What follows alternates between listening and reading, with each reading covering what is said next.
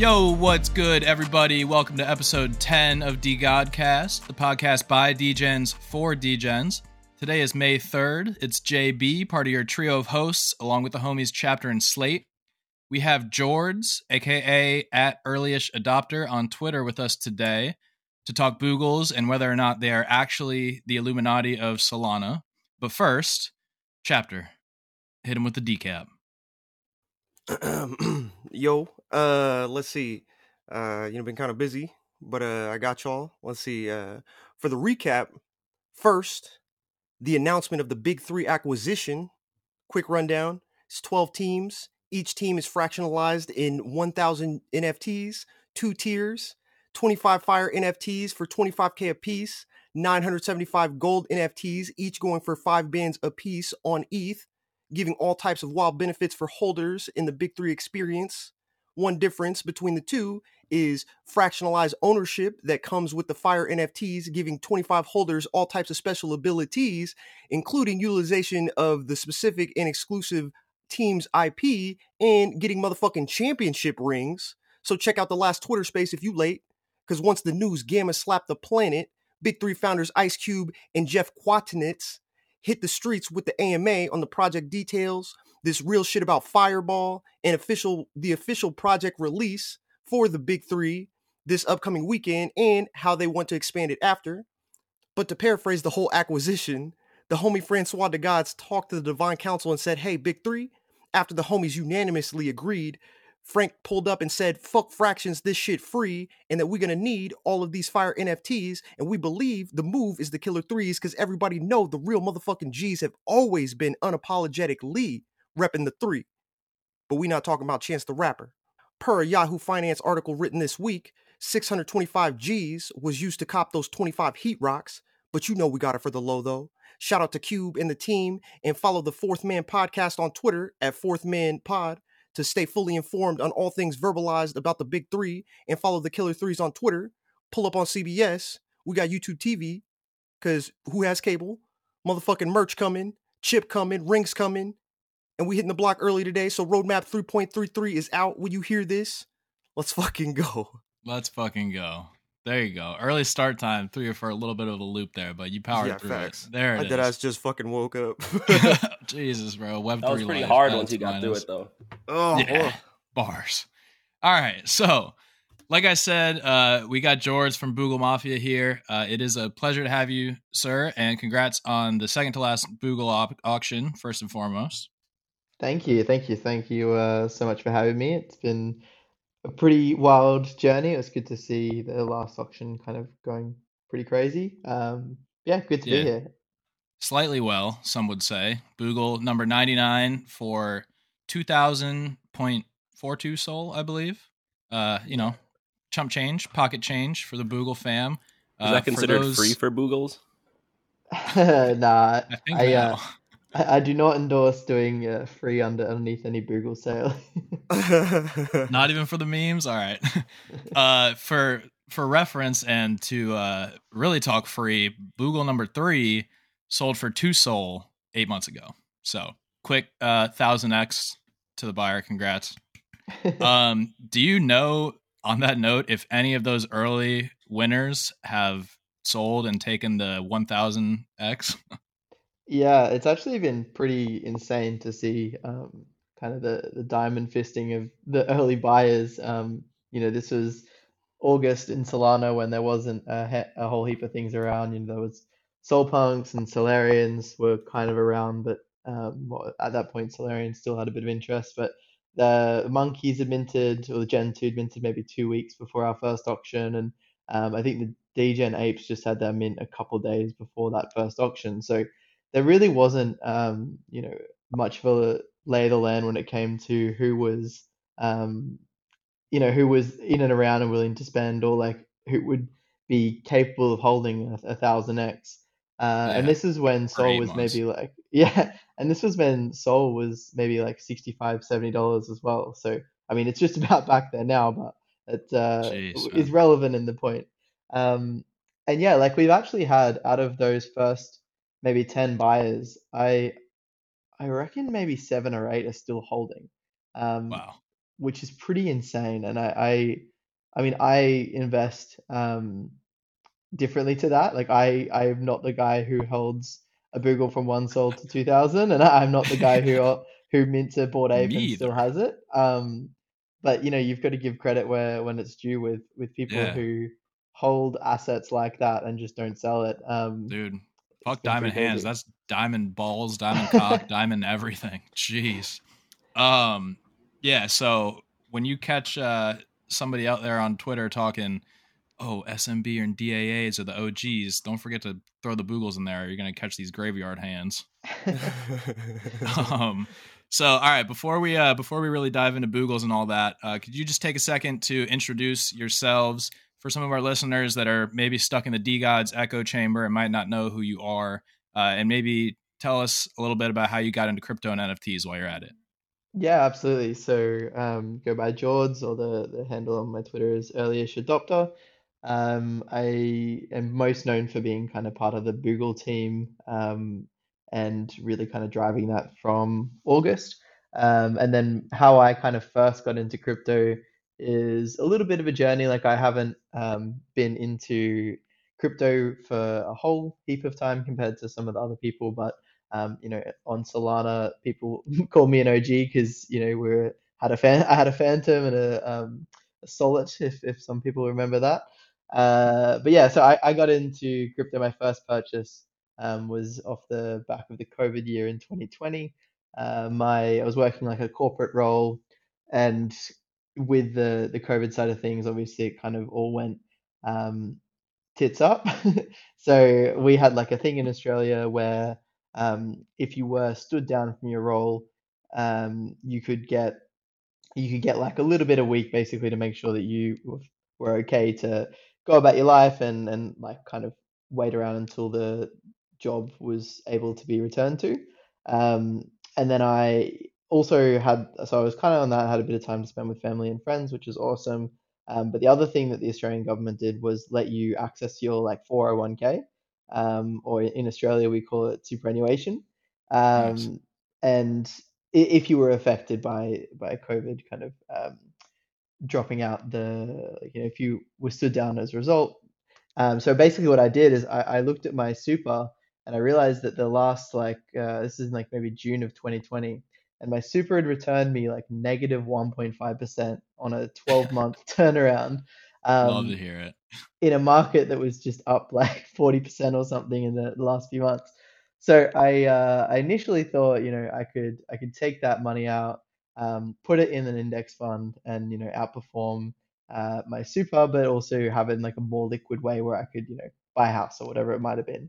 Um, or Mhm. use that in something else that was more interesting than it just sitting there because we can't really touch it till we're 65 or 70 or whenever the government lets us get there when we get there.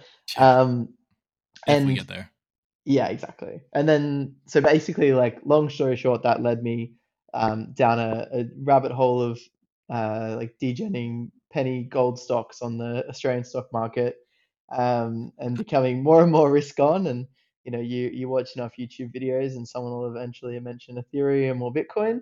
Um, so then I kind of got stuck into that rabbit hole in the end of, oh, well, I think it was maybe August, uh, probably around yeah, probably August uh, 2020 was my first purchase, which was ETH. Um, and I kind of did the, I have a pretty consistent theme with when I need to get into something, I have to like oversubscribe to it to force myself to actually learn about it. Um, yeah, so this this crypto thing um, was kind of swirling around my head for so long, and I was like, all right, I've just gotta I'm gonna buy some, and then I can actually understand um, then it'll force me to understand, you know, what the fuck it's about. And uh, that's kind of how I did it. And then, um, yeah, I managed to ride ride the top, ride the lows, and found NFTs along the way. nice good for you man because i just buy shit and then like forget about it buying something does not mean i'm necessarily going to learn about it i'll tell you that for sure um, All right. So uh ETH first, about a year before Boogles. Uh was Boogle your first like how did you go from ETH to Solana? ETH and Bitcoin you said were like the first kind of cryptos that you figured out about and then uh, how did Solana come up? How did you make that transition, I guess?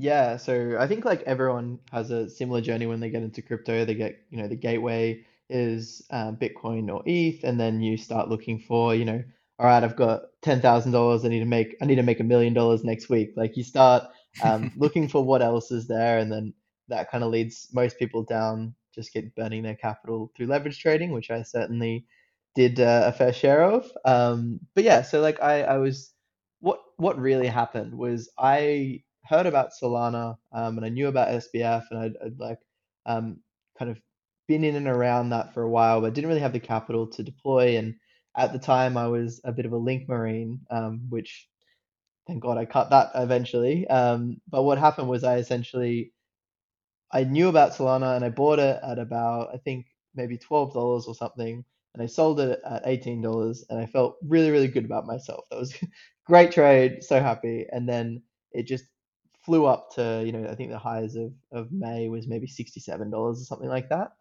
And I basically said to myself, if I can ever buy Solana under $30 again, I'm going to just buy it with as much as I can because at the time, I think I did a few different trades on the way up to Solana. I think I bought it maybe 12, sold at 18, like bought it 20, sold at 22, just these nice. micro trades that um, really wasn't the right thing to do.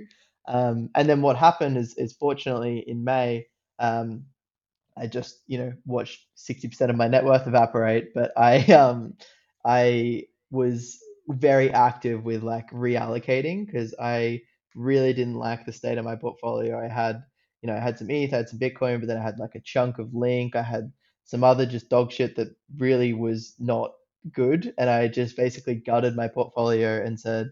Um, I'm going to keep like this much ETH, and then I'm just going to put everything else into Solana and FTT um, and that was you know around the like we had a fair fair while to buy the bottom, um, and I just kind of like DCA'd the whole bag into Sol, um, hmm. and then I I minted some Sol punks, which is like I mean we say minted, but if, if you guys are around there, you just you just had to like send, send Sol to, to an address, yeah, yeah. So um, that was kind of like the journey. Um, to to buying Sol, Uh, and I had a few Sol punks and kind of messed around with it, but I didn't really have too much uh, like I mean there wasn't really much to look at on the NFT side of, of Sol, but that kind of coincides when I got really into ETH NFTs as well because mm-hmm. I just I didn't want to look at charts. Like I I had I had my money in in crypto and I was like, cool, I'm just gonna hold this to zero from here, like or I'm going to um you know ride it up because I was I was pretty comfy with where we were. Like I think my my last buy on ETH, I was at a,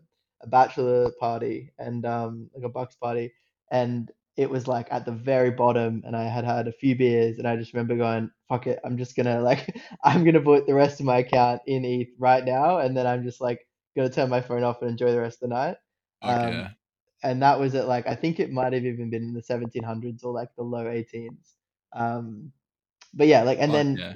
From there I, I like deployed the capital I wanted to deploy into the things that I wanted to go into, and then I was like, all right, fuck it, like I need to have something else to look at that's not charts, but I want to stay active and I want to make sure I'm still like learning this stuff because I'd only just come in August. So I had, I just felt like I'd had so much to catch up on and on my understanding of like this whole space. I knew how much opportunity there was because, you know, every day new people are printing crazy amounts of money. Um, and I knew I wasn't going to make it via leverage trading because I'd already burnt a bunch of money there.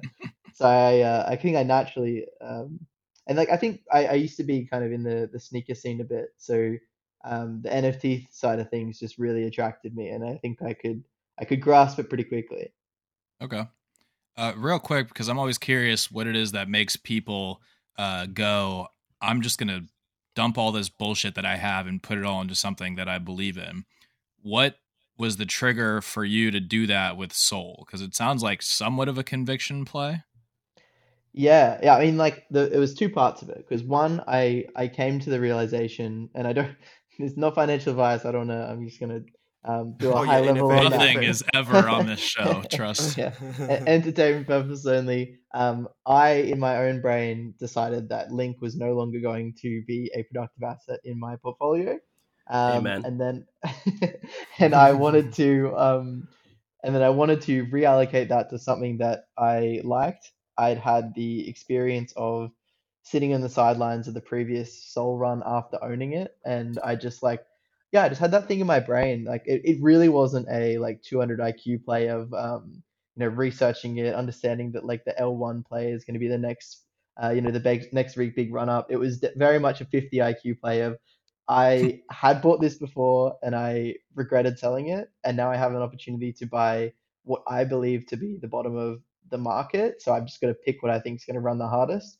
Um, and it was just a bet on like SBF, FTT, like Sol was actually like something that was really interesting. It had this massive run. It looked the strongest. Like I'm a really big fan of buying whatever looks the strongest in weakness. Um, like when you Mm. see like a one percent market bounce and one coin is up like ten percent, and then it goes down less than the others. Like I usually try and load up on that before the next actual run because that's how I usually um, invest. And yeah, I just 50 IQ'd it. I was like, I want to I want to buy a bunch of FTT and a bunch of Sol, and that's going to be a fair whack on my portfolio. Um, and yeah, like it, it worked out. Nice. Yeah, well, I'm like 40 IQ then if you were 50 IQ in it because I was an XRP warrior to start. Then I was a Link Marine. And then I started buying Sol at like $240. So I'm just in the fucking trenches over here still. But uh, somehow still up because of DeGods and NFTs, to be honest. Preach. So we're chilling. Yeah. Nice. yeah, I I fully could not just trade coins. I'm not a chart guy at all. I uh, I read some of these uh like TA threads on on Twitter and I'm just like I mean, all I see is the arrow that goes up, so like word, but I don't know what any of the words mean. Yeah, word, same. I was be like, oh, red, green, and be like, oh, is it red? Okay, cool, bye. Like, Bro, I didn't I like didn't even know what a candle was for the longest time and I was scared to ask cuz everybody just kept talking about candles and I was like, "What the fuck are we what do you mean, bro?" It'd be like moving average. I'd be like, what? Like math? Like what? Are we talking about? um yeah all right so on to boogles because like you said you know that's kind of what you're most well known for and probably what is you know attributed to a lot of your financial success maybe uh first off what what is your role in boogle Yeah, perfect. So um, the roles are pretty much just kind of like co-founder. Uh, we all wear a fair amount of hats. Like we all, um, I mean, not that there's a massive team or anything, but yeah, like my my main focus with the Boogle, uh, with what I would define my role as is probably partnerships, um, branding, marketing, community management. I mean, like there's a there's a fair few heads to wear, but Mhm. um, yeah, like my my role would be co-founder as as a high level. okay so what was the uh like founding origin of boogles what was the original concept that you and your other co-founders you know decided to make into a project Yeah, yeah, it's actually interesting because like um, we kind of decided on the co-founder roles just based off the you know every the startup meme that anyone can kind of be a co-founder even if they weren't actually there for the founding of it. Um, because Yeah. yeah, like what what a lot of people don't really realize is um, myself, uh, I, I wasn't actually part of like the planning and everything of like the character. Uh, basically, the, how the story goes is that um, I was obviously into Sol and I was into NFTs and I was just kind of scrolling around figuring out my my way after all the monkey uh, uh, well not after that was before. Um but I came across uh the Boogle account that had maybe 200 followers or something like that but the the character and the name um really resonated with me. I just thought it was really cool and really different. Um the only things I'd seen auctioned on Solana uh was the Gen 1 sets of, of the SMBs so I'd really not seen like anyone use the Metaplex con- contract or like it was um it was just really interesting. So what happened was I I reached out with my you know my mighty I don't know 1700 followers or whatever it might have been at the time.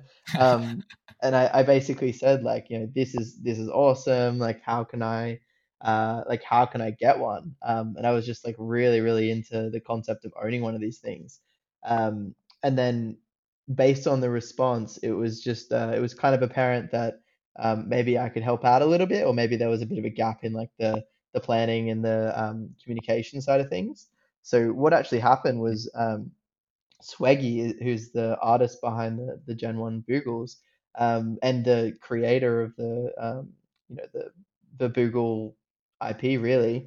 Um, we got to talking and we kind of came to like a Discord handshake agreement as to how I could maybe help out because um, English wasn't his like first language. So, and I'd come from like my uh, like IRL experience was in that kind of marketing and partnership side of things. So, um, yeah, like we just kind of came to an agreement, and like at the time I was working a, a day job, and it was just a way to um, have a, like a bit more of a footprint in something that I was really really passionate about. Um, and just I was always kind of looking for how I could be involved more than just kind of like buying and selling and um, hmm just try and get like a little bit uh, more involvement in the ecosystem, even if it was like not paid or anything. I just wanted to be like a little bit more present. I wanted to contribute some stuff.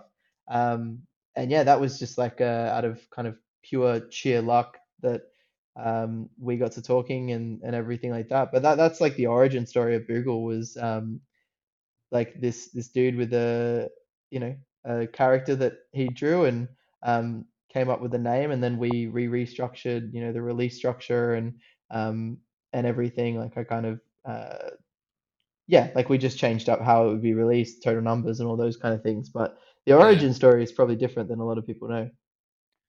Yeah, I mean, I don't think anyone knows the origin story really. If I had to guess, um, what on that note, like, what was the original goal? Would you say was it just to like sell these sweet pixel ghosts, or was there any kind of like not utility, but you know what I mean, like end Mm. goal behind it, or No, well, that was the thing. So like we um you know I, I partnered with um Swaggy and we had the first auction like the first 10 Boogles were done um and we had the first auction of I think it was maybe I think the first auction was 10 um and you know that was the the format it was initially going to be a bit like a lower number but I thought 100 was pretty clean like there's been um, a lot of project well not a lot of projects but a lot of things done where it's like nice round numbers is, is always good Mhm. um, and yeah, the, the plan from there was planning.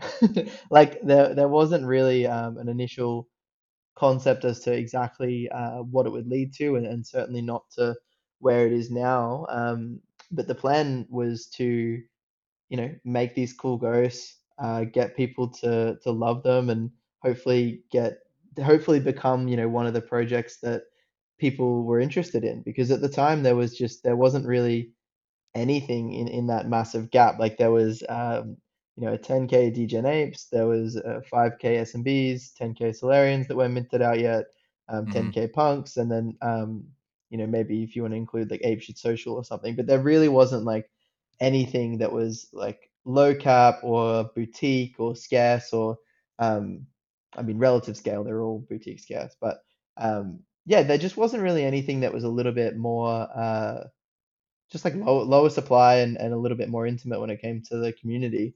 Um, so we just I just wanted to fill that gap and, and see if people cared for it really. Like it could have been a failed experiment. It could have been uh, you know, started it and no one like uh, maybe I'm just a weird guy who really liked the ghost and no one else cared. Like it, it could have gone very differently, but um, for whatever reason, I think other people uh, understood that there was a gap there and um, yeah, like it, it just kind of took on its a world of its own. And one thing that's always been uh, like core to the success is us staying very flexible uh, with what like what the rollout process is and everything in between. Like I think if we were to have launched with a rigorous roadmap and and you know had everything outlined from day one, um, Mhm. given given how much the ecosystem has changed over the last six months, you know, six days, you know, it, it always changes. Um, that's that's allowed us to be a lot more savvy with how uh, how it's got and and how how far it's come. Um, yeah, the the original plan was like release some cool ghosts, hope people like it, um, and and try and build something special. But it, it certainly wasn't. Um, you know, it, it wasn't started with the idea of of taking over or, or doing anything um, crazy, really.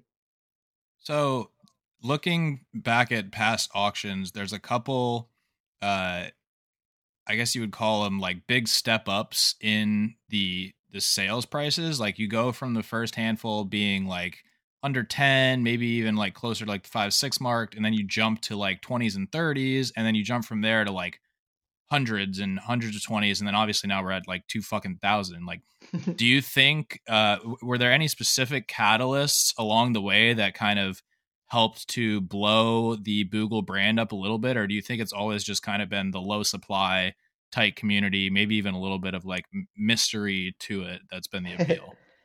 yeah, there, there's definitely some catalysts that have happened along the way. I mean, like most projects on Sol, um, you know, we've got to be super grateful for Big Brain's involvement. Um, I think that guy basically Fair. has the whole ecosystem on his on his shoulders, and um, yeah, an, an absolute like gem. And and yeah, I, I can't mm-hmm. say enough nice Word. things about that guy. Um, yeah, shout shout out to SBB. Yeah, absolutely. And he so he um he came in in our maybe our third auction, I think, um, which oh, which, wow. which would have been five five Boogles, um, and his intention was basically to sweep them all.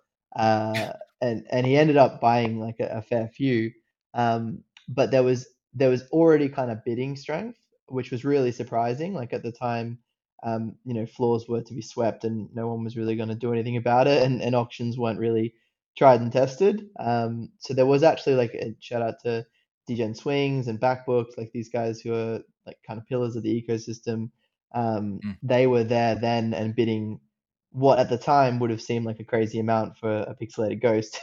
um, but yeah, Big Brain uh, picked up a, a, whole heap and tweeted about it, and I think really kind of gave um, gave us a good push in the right direction. And then there's been obviously a lot of different catalysts along the way that's like um, that's pushed it. KSI um, rep to Boogle on his main account for a while. Um, mm-hmm like Sobi picked one up. Like we've we've had a lot of things that have happened along the way. Um, but yeah, that's that's the the you know auctions are a double double edged sword. They they allow full price discovery, but they also allow to finish and and no one bids on it. Like it's it's mm-hmm. uh I think I've aged about 50 years since we started this stuff, but it's um yeah, like uh, there's definitely a lot of lot of people to thank um and a lot of catalysts that have happened, but yeah, Big Brain would be the first the first big push that I think happened, um, which we'll always be thankful for. So so there's only okay, so there's only 100 Boogles.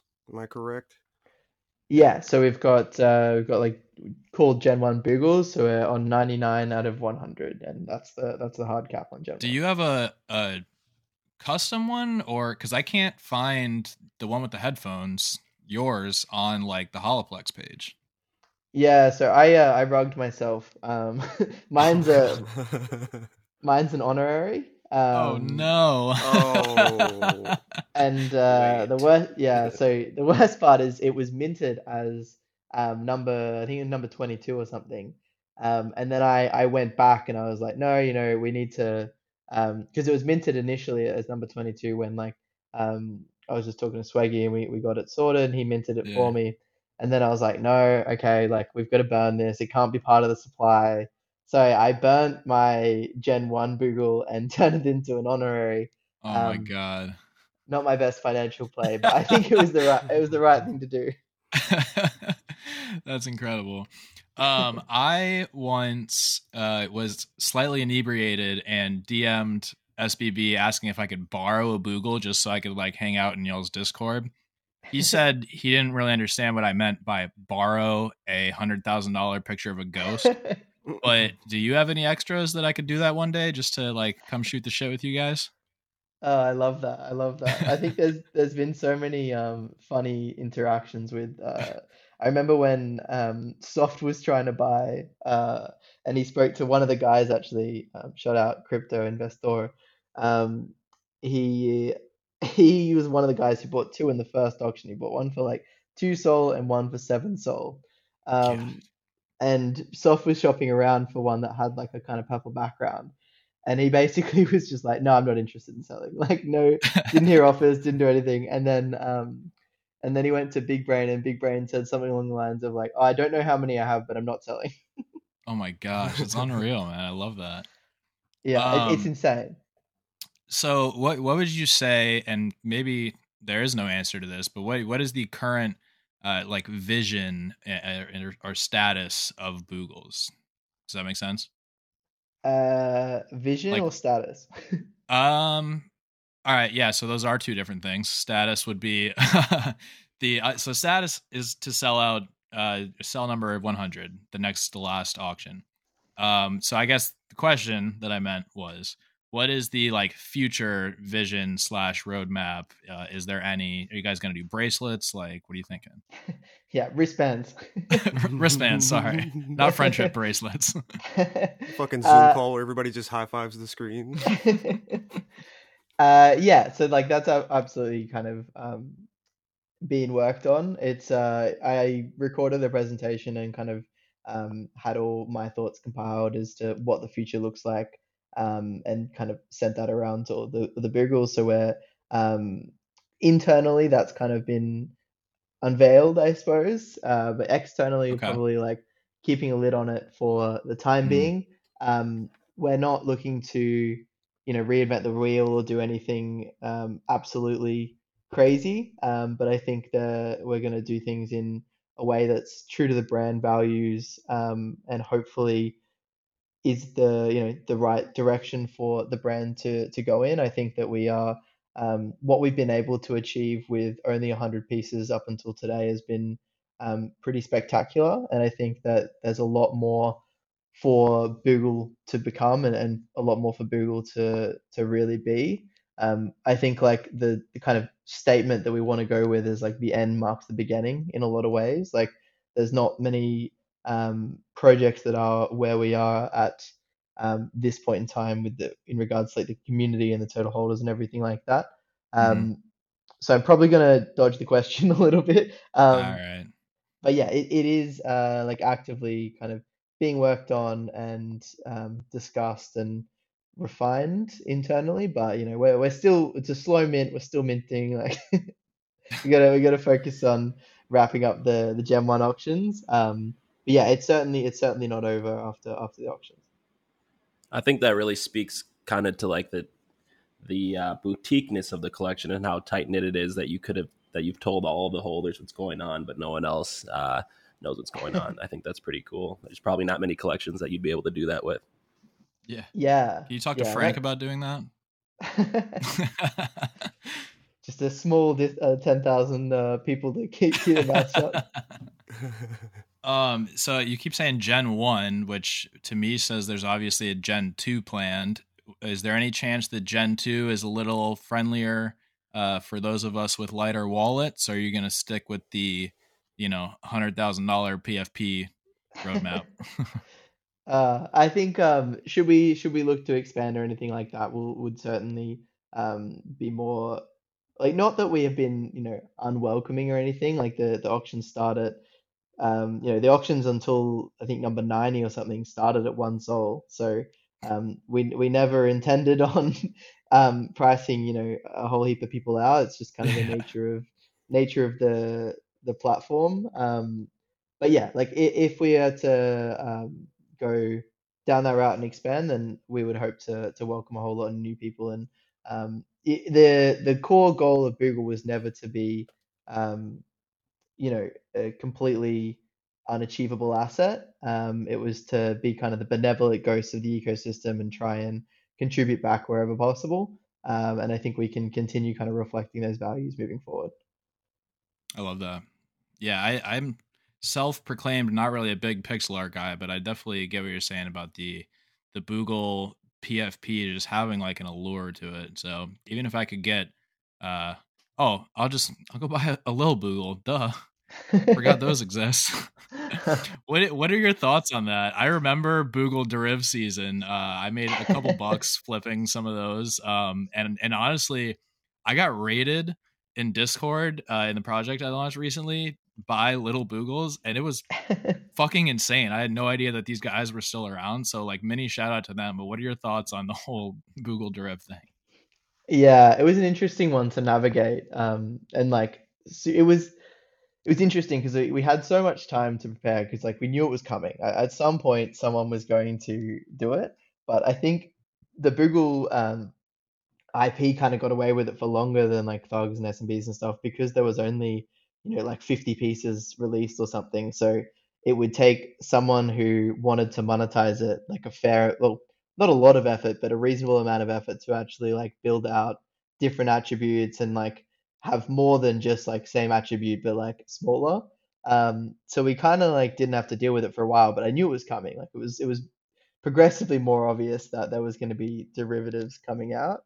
Um, and yeah, it was weird. It was it was strange to deal with. Like I think the the main issue with derivatives from like a founder point of view or from like a team point of view is that you don't want people making the mistake that it's your own brand and then um, having no control with how they're treated or what, what the financial outcome is. And you also don't want to have um, yeah, you just you just don't want people losing money. Like uh, the the fact of the matter is, a lot of the deriv projects are intended to be rugs, hard or soft. They they like you go through the sea of um, derivative projects on Magic Eden, and you know there's usually a 0.0 in front of it. So it's like Yep. you really don't like to see people losing money, and and it and it ends up usually being people who you know can't afford to lose that money who are um, really really ready to throw a bag at it. So I don't know. Like I was conflicted. Like I think on one hand it was really really fun and really exciting to see so many people who wanted to be represented by a Boogle and who wanted to who were priced out but wanted to like you know play a part and and really like they, oh you know there was a lot of people saying oh this is the closest I'll ever be to a Boogle and that kind of stuff. Like it was it was really fun to see people who um, wanted to be a part of the Boogle ecosystem, couldn't afford it, and they went to um, different options that were available but it was also really sad to see a, a bunch of people lose money because um, you know you could see some of those things that were at certain prices and it was just very you know you could be pretty sure that it was going to be worth less in, in Yeah. a pretty sh- short period of time so it was conflicting like it was it was different um but you know part of the journey Yo, I got a question. So, all right, for for Boogles, right, or Boogle, like, so it comes from like, or it's like a play on like fucking like Casper, I guess, and then also, uh, like, is it Boggle? I don't know if I'm saying this right, bro. I'm just like going off of like certain things that I've read. So I've seen Mhm. like you know like some Twitter threads and things like that. You know, just talking about like let's say, uh, like the history around like let's just say a Boggle Boogle um and uh by definition so boggle is let me see if i get this right it's like a scottish word and it's uh it means like ghost Um, Yeah.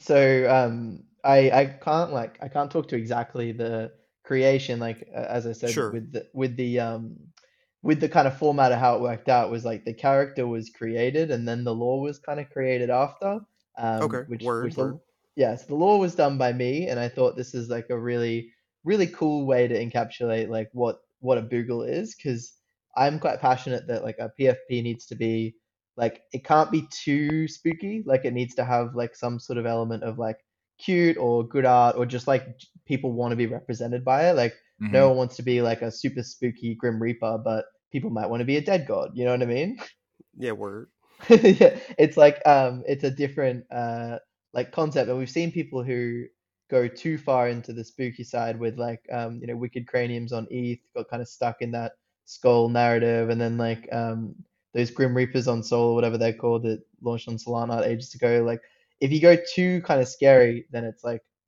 uh, you know people people don't want to be represented by it like they don't want their online persona being like you know full metal uh like intense stuff.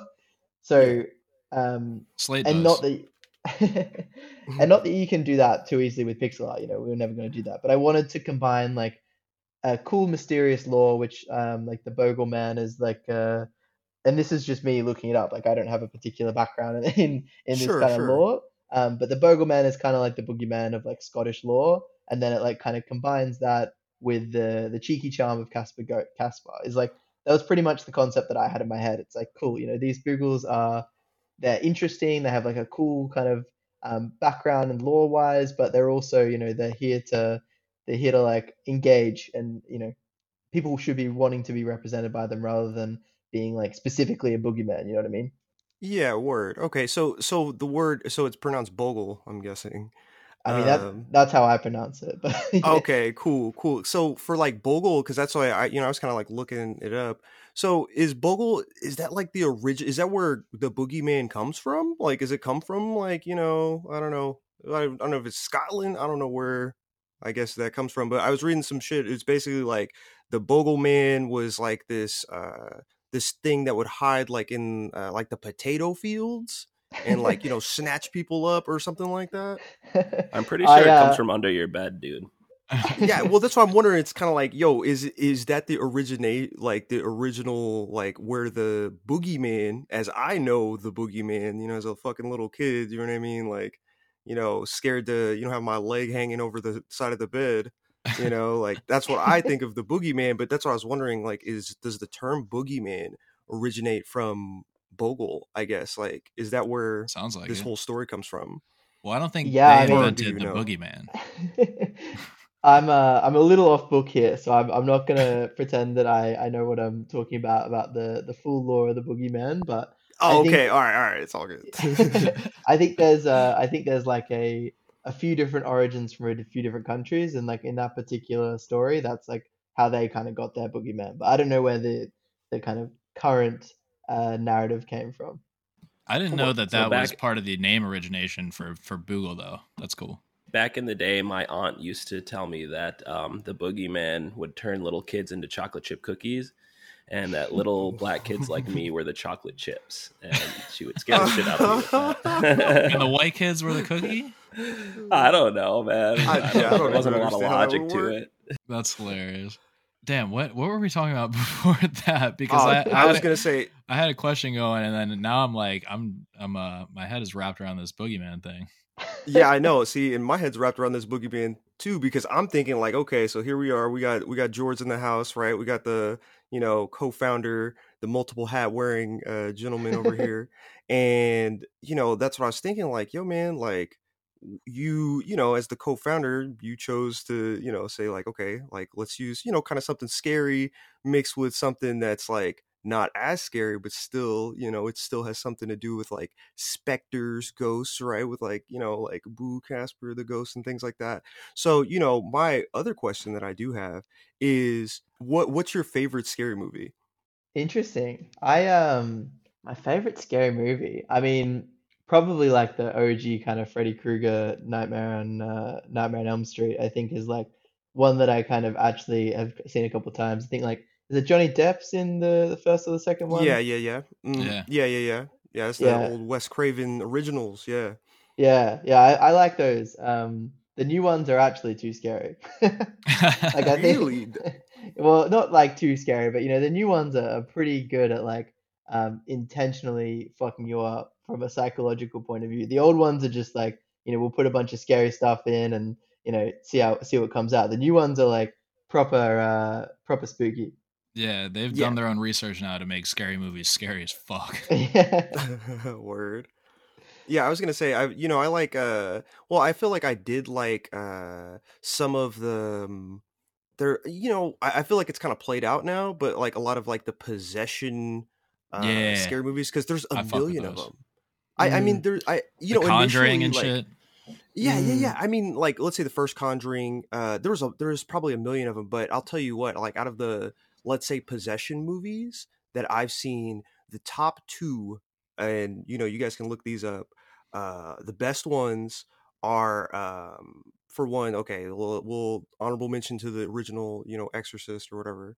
But um, there is, uh, yo. Speaking of the Exorcist, I know it's a side note, bro, but I actually know a nun, bro, and her, uh, it's her uncle was a um he was a priest who actually did an exorcism um for the Catholic Church and uh she's a she's a nun and she but she told me she was like yeah like she just told me this was this was like maybe like 5 years ago but she was like yeah and they uh I heard that you know using some of the documents and stuff from the um from the exorcism you know they actually uh made a movie and I was like, yo, sister, you ever heard about The Exorcist? She was like, nah, like, but anyway, that's a side note. But uh, yo, my two favorite movies, I feel like I could talk about this shit forever. But uh, my two favorite movies out of all the possession movies are one, The Exorcism of Emily Rose. Have you guys ever seen that? Yeah. Yeah.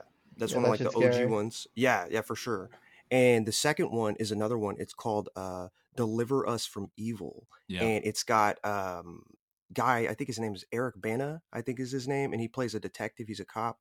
And um yeah, super fire fire possession movies. But besides that, I feel like a lot of the like just say possession, like you know, oh get possessed, uh, you know, haunted house get possessed stuff. I feel it's kind of played out. You know what I mean? Like, well, yeah, like Insidious kind of did it, and The Conjuring, and then that became like the meta of fucking horror movies for a little bit. I Oh, feel yeah. like yeah, for sure. It's like, Poltergeist scared me back in the day. yeah, Yeah, Poltergeist scared me back in the day, and then the movie that fucked me up the most. And I mean, this is like pretty much the age where I So that was The after that Grudge. stopped being stopped being afraid. That one was scary, but very similar to that. Um, I think the, it was called The Ring. That scared Yeah, the shit out of me. I was between like ten and Oh, thirteen yeah. or whatever when that that scared the shit out of me. was and then, well, The Grudge wow. is like not, not not like a direct sequel, but like related to The Ring. And bro, that's like the scene in the shower. I was like young-ish. I was scared to take a shower for like four days until I smelled like absolute dog shit. And I was like, all right, just got to bite the bullet and do it. I can't remember if it was the ring or if it was the grudge, but the girl walking backwards, That's like, the ring. like no way. yeah, it. was- out of the TV, where- right? I don't know if she's walking it's out both. of the t- they're both like a girl with like long hair covering their face, Mm. right? Yeah. like a little Yeah. girl. Oh, Yeah. that fucking uh, that Mirrors movie fucked me up for a while as well. I hated that. Oh yeah, I forgot is about that? that. Yep. hmm it's, It's, like it's a movie. uh, it's got um, terrifying Keith concept. Sutherland or something in it. Oh, I don't know if I've seen that one. Interesting. That one's it's recent. It's recent as like recent as sometime last ten years. I don't. I like uh like zombie movies. I feel like I'm not a huge I was gonna- scary movie guy. Like I don't. I don't like to stress myself out for no fucking reason. But uh, Yeah. like Dawn of the Dead is like one of my all time favorite scary movies. it's- like those it's are It's the, a really good movie. Yeah bro, Dawn of the Dead is probably the best zombie movie ever. facts. Like, it, I mean, I like in not in the sense of just fucking scary. It's just a, it's a fucking good ass fucking movie, bro. Like that shit's like Yeah, it, it it's it's fucking awesome, that's bro. my It's all got time like top the scaries drama. probably. It's yeah. Well, yeah, I was gonna say as for like top scary movies, like Yeah. uh, you know, I probably I probably have to think about it because I've seen like fucking like hundreds. I watched The Shining more recently, like as an adult, and I thought that Oh, was still Shining pretty scary. gas, like yeah. that held up pretty well. Yeah. Yeah, the word word. yeah. Stephen King always master of fucking horror. Um, all right, I got I got a couple more questions about uh like crypto stuff. Unless we're Oh yeah, my bad, my bad. Yeah, just kinda Uh, went on a side note, bro. fucking nerd.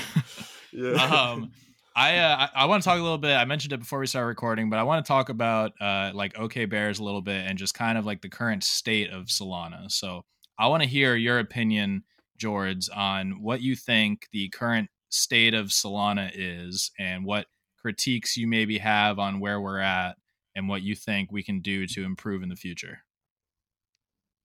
It's a big question.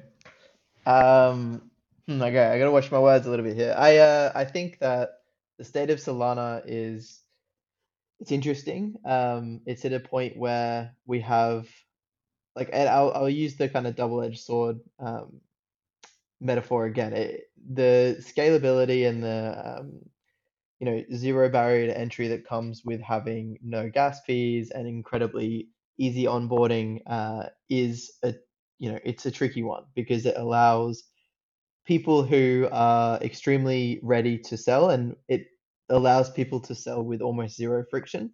Um, Mhm. friction from like a ux point of view is you know that's pretty much everything. Like if there is zero friction to do something then users are pretty uh, quick to do it.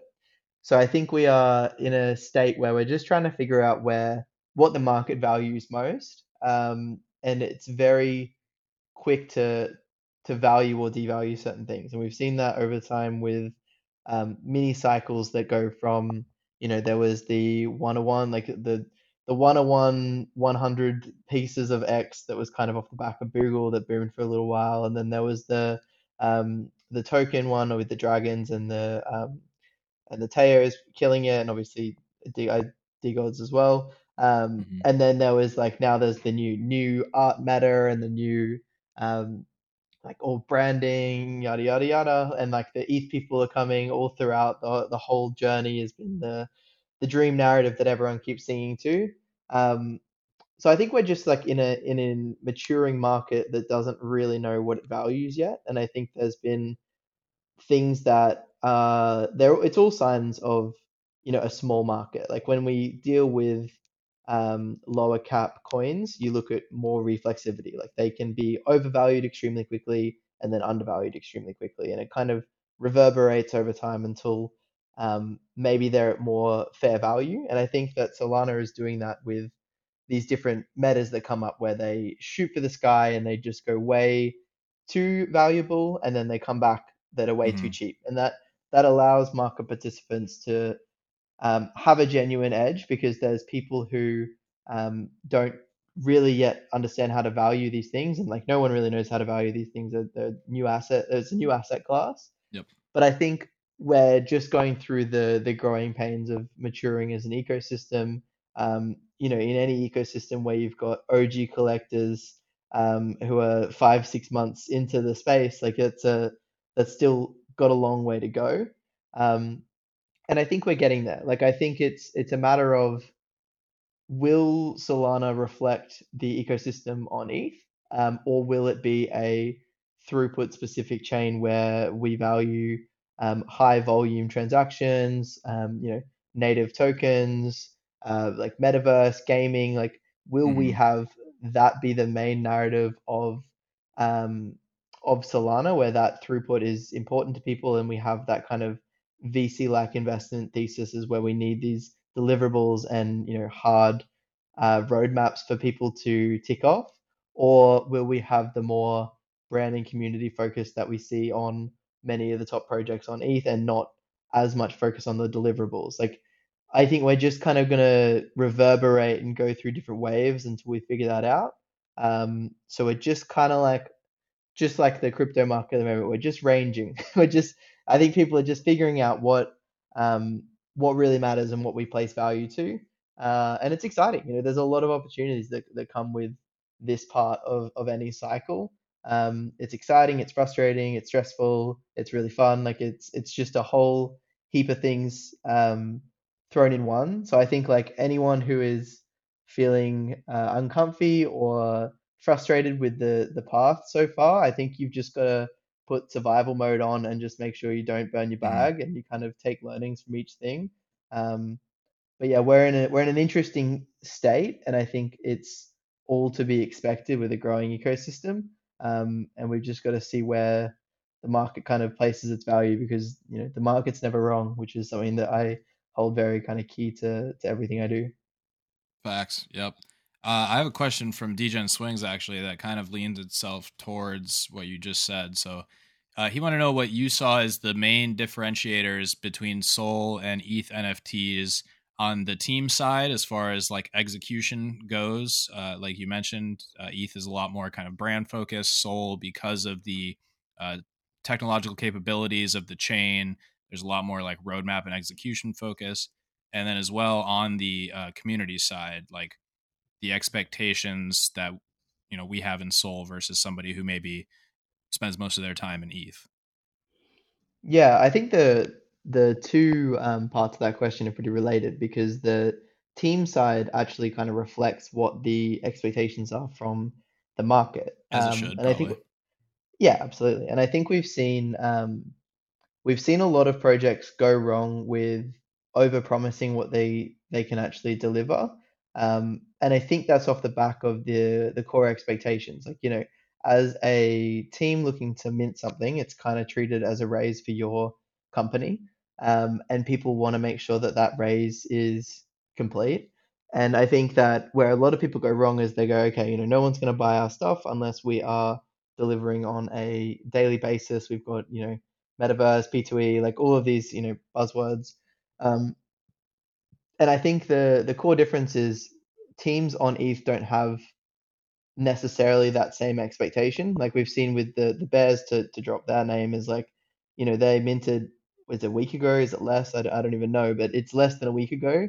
Um, and there's already a, a lot of expectations on them actually putting through deliverables um, outside of the number going, you know, outside of them being 80x from 50x from mint in a week and mm-hmm. having insane volume. Um, those, in my opinion, are deliverables because that's something that a lot of other people can't deliver. But I think a lot of the ecosystem expects more. Like I, I think there's just a, a higher expectation and it, it kind of um, it's a good and a bad thing because it makes teams more accountable and it, and it has more of the like deadline focus like as if investors in the mint is kind of like a VC, making sure that the boxes are ticked.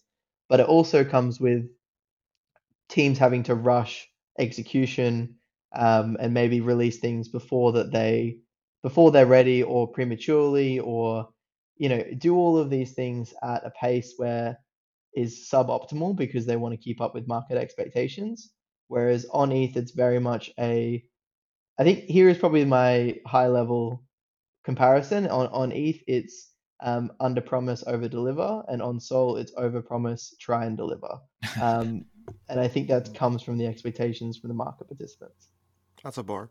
Yeah, fair enough. Uh, you are early-ish adopter, assumingly because I don't know you found Sol in like the 12s and 20s. You said. Do you have another early-ish adopter call for us? um, I don't know how I can answer this without it being financial advice. This is not Yeah, no, you gotta financial just- advice. Yeah, just be like NFA. There you go. All Sorry, right, it's not Done. call maybe isn't the right word. Prediction. Uh, something you dream about. I don't know.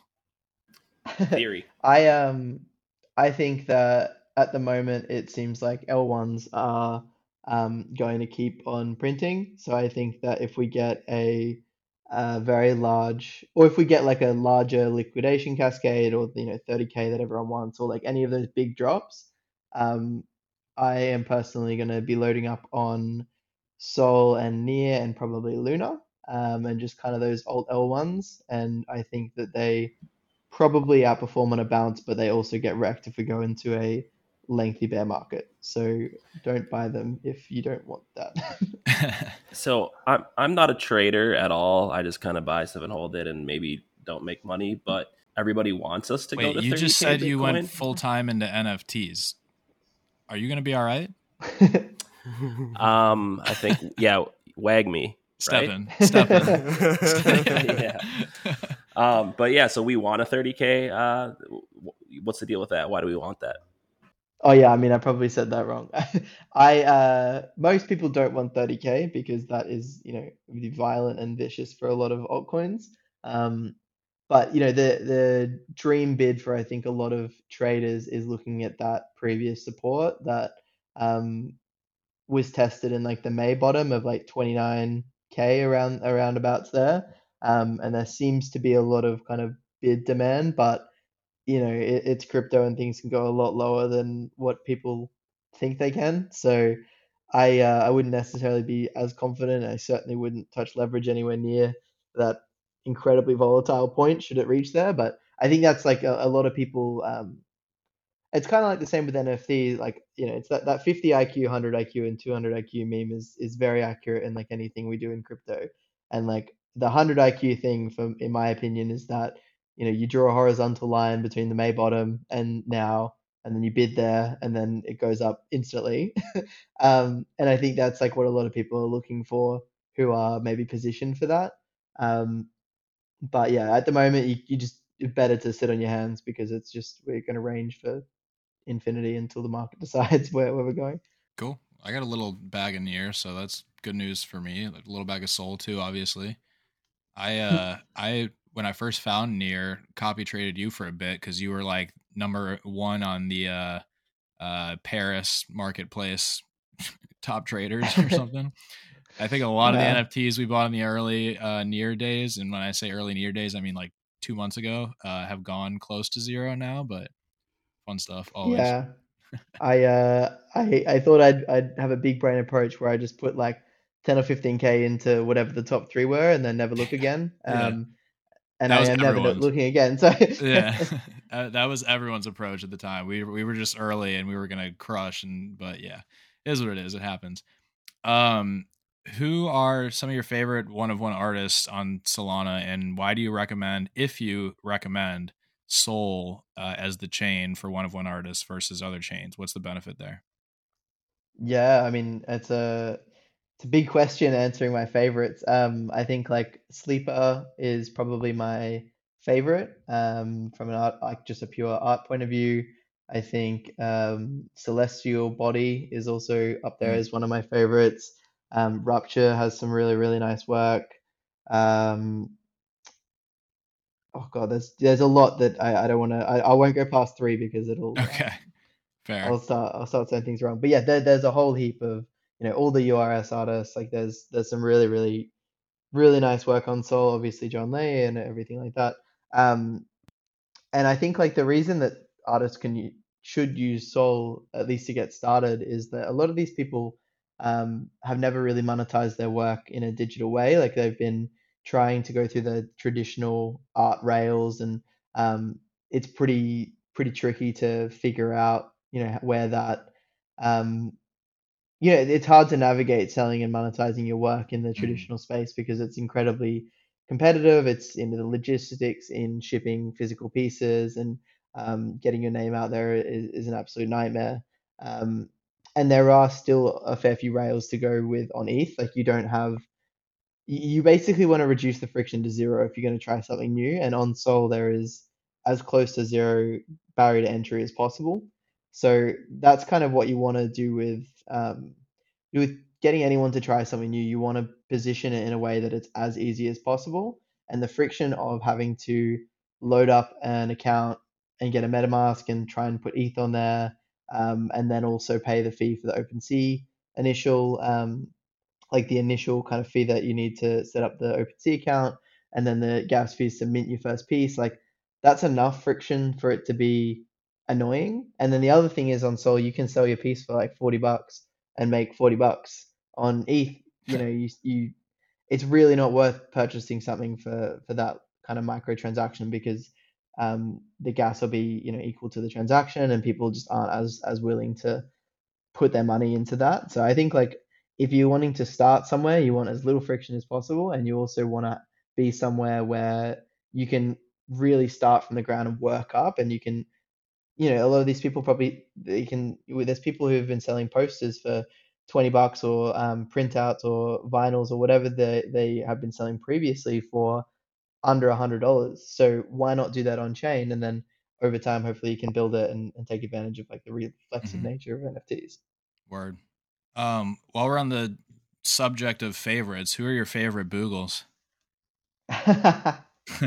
Man, um, I'm gonna talk about artwork because I'm not gonna I'm not gonna talk about people. Oh, right. Uh, I think the last Boogle was one of my favorites with like the Starry Night, the Starry Yeah. Night artwork.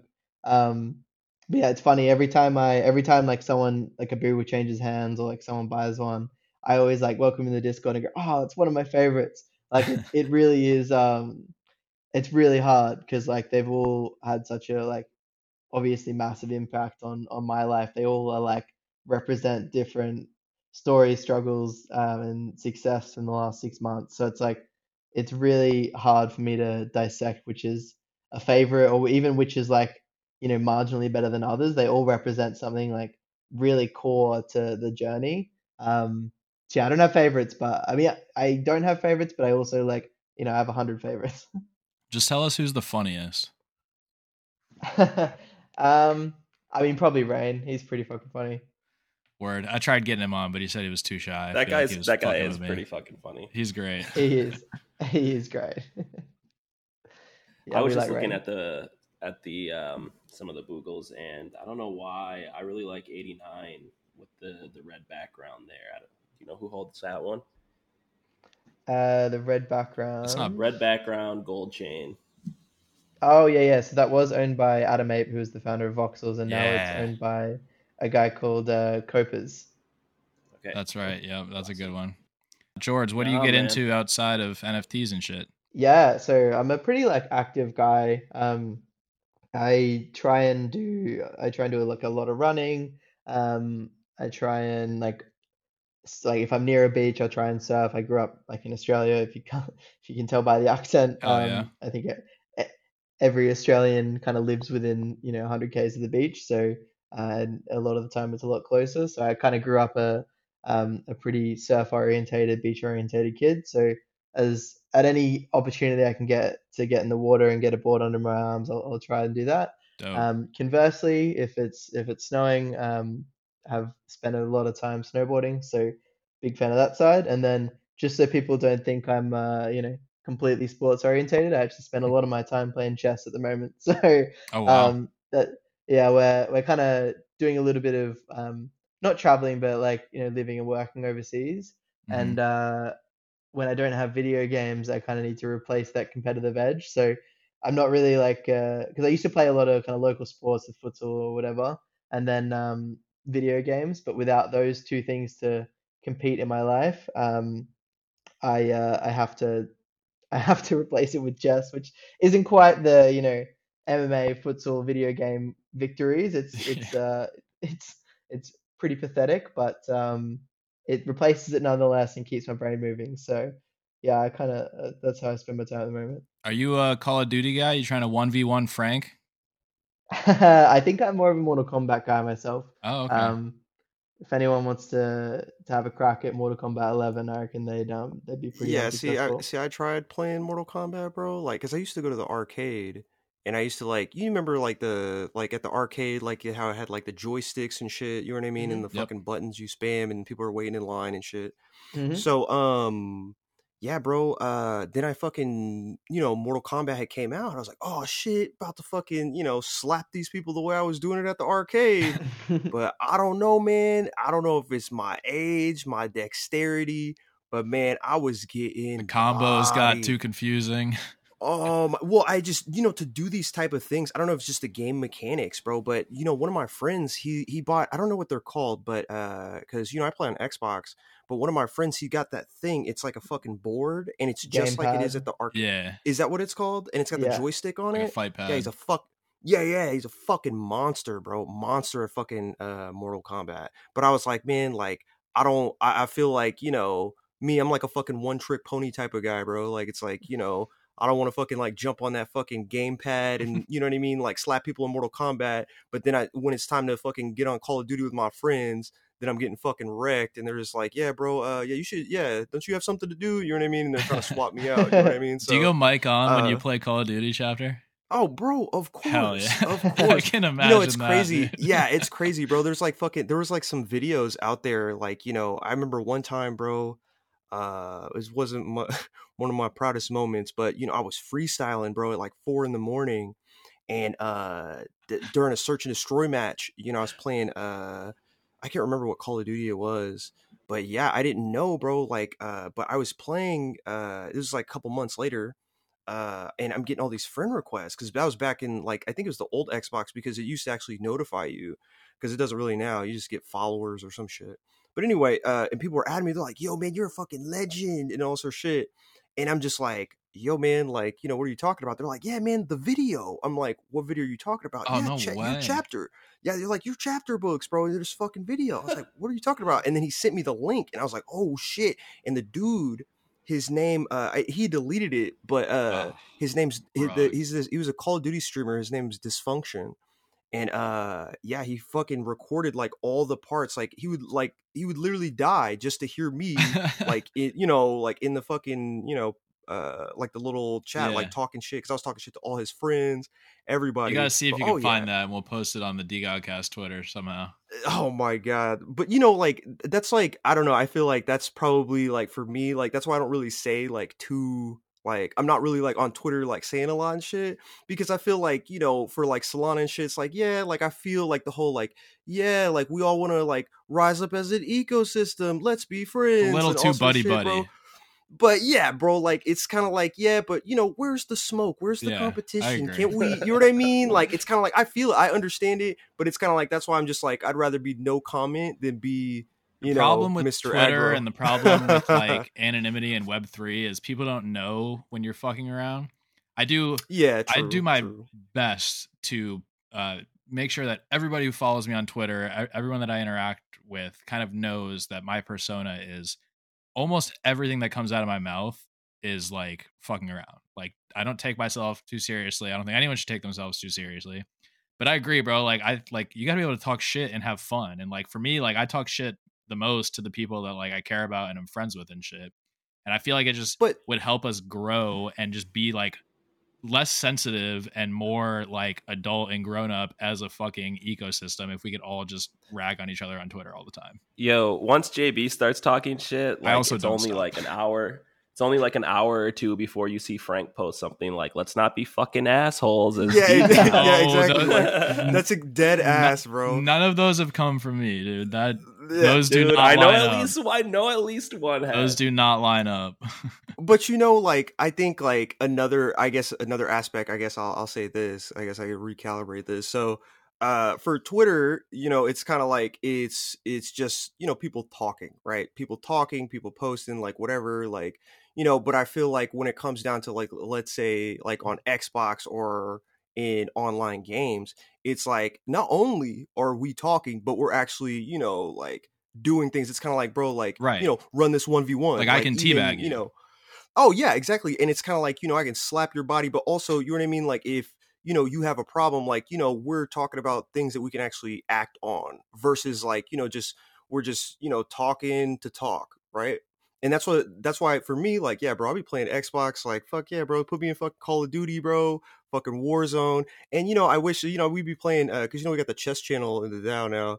And it's kind of like, Oh, bro, I wish we had like the audio chat, bro, like to talk shit, like Yeah. during, you know, like chess. That'd be fucking, that'd be fucking sick. Yeah. But anyway, um, I'm all, I'm all for like, you know, the competitive shit talking. You know, I think it should be a part of everything, dude. I hate when or whatever. when they call the penalties now in like the NFL and shit because dudes are talking shit after they score a touchdown. It's like what? yeah, lame. It's off. But you know, I guess, uh, you know, it is what it is. Um, but yeah, I yeah, I love that. I uh, I don't do much like online gaming anymore. I feel like I kind of fell off a bit at one point in my life, and then you just can't really keep up with these kids these days.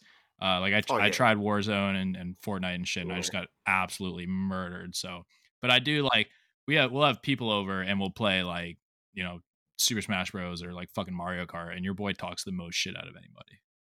We already knew that. Um, yeah, word, word. I got a couple uh, questions from Twitter, George. Unless Slate chapter, you guys got anything else? Oh no, no, no, no, no, we're good, bro. Cool, cool. Uh, the first one is from Saint Angelical, and it says, "What is your favorite Belle underscore Sol outfit?" I'm assuming that's like your girlfriend or something. Yeah, I think that'd be a, an interesting conversation if that was uh, not my girlfriend. um, my my favorite outfit of Belle's, jeez. Um, I don't know. She wears a lot of a lot of nice like kind of Zimmermann stuff. Um, and she's got uh, some cool like floral uh dresses, which are super cute. She's Um, Zimmermann? A- yeah, yeah. It's a it's a brand. okay, Good stuff. cute sundresses. got it. My wife wears a dress every day of her life, so I feel that. Uh, Yep. And then the second one uh, is from Jet Pippo, and it's a two piece. The first question is, "What is your favorite community?" And I'm gonna preface that by saying outside of Boogle. Good. Um, my favorite community. I, I uh, I've recently rediscovered the Aussie DAO, which has been uh, nostalgic to get back Nice. part of. Um, it's been pretty fun to to hang out with them and um, just like kind of. I don't even really like post much in there. I just kind of like lurk a little bit.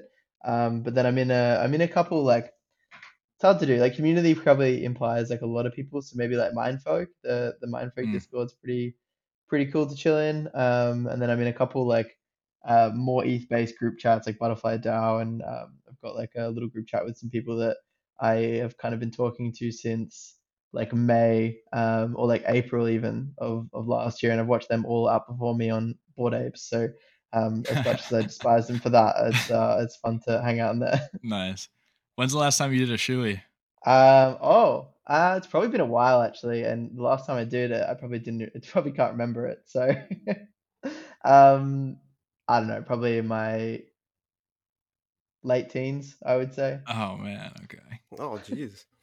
I'm trying to I'm trying to bring well first of all not a lot of people knew what shoeys were outside of you, you Aussies obviously but I'm trying to just like Tai Tuivasa. yeah I, I'm trying to make that the norm on Twitter like like I want everyone to just be fucking doing shoeys because they're hyped for for no apparent reason so maybe maybe you know with your help uh Aussie NFT guys help we can kind of you know make shoeys Get a little more popular involved. Yeah, man, just get like uh, you know, some fucking fun shit on the timeline. Like who doesn't want to see a guy chug a beer out of a shoe?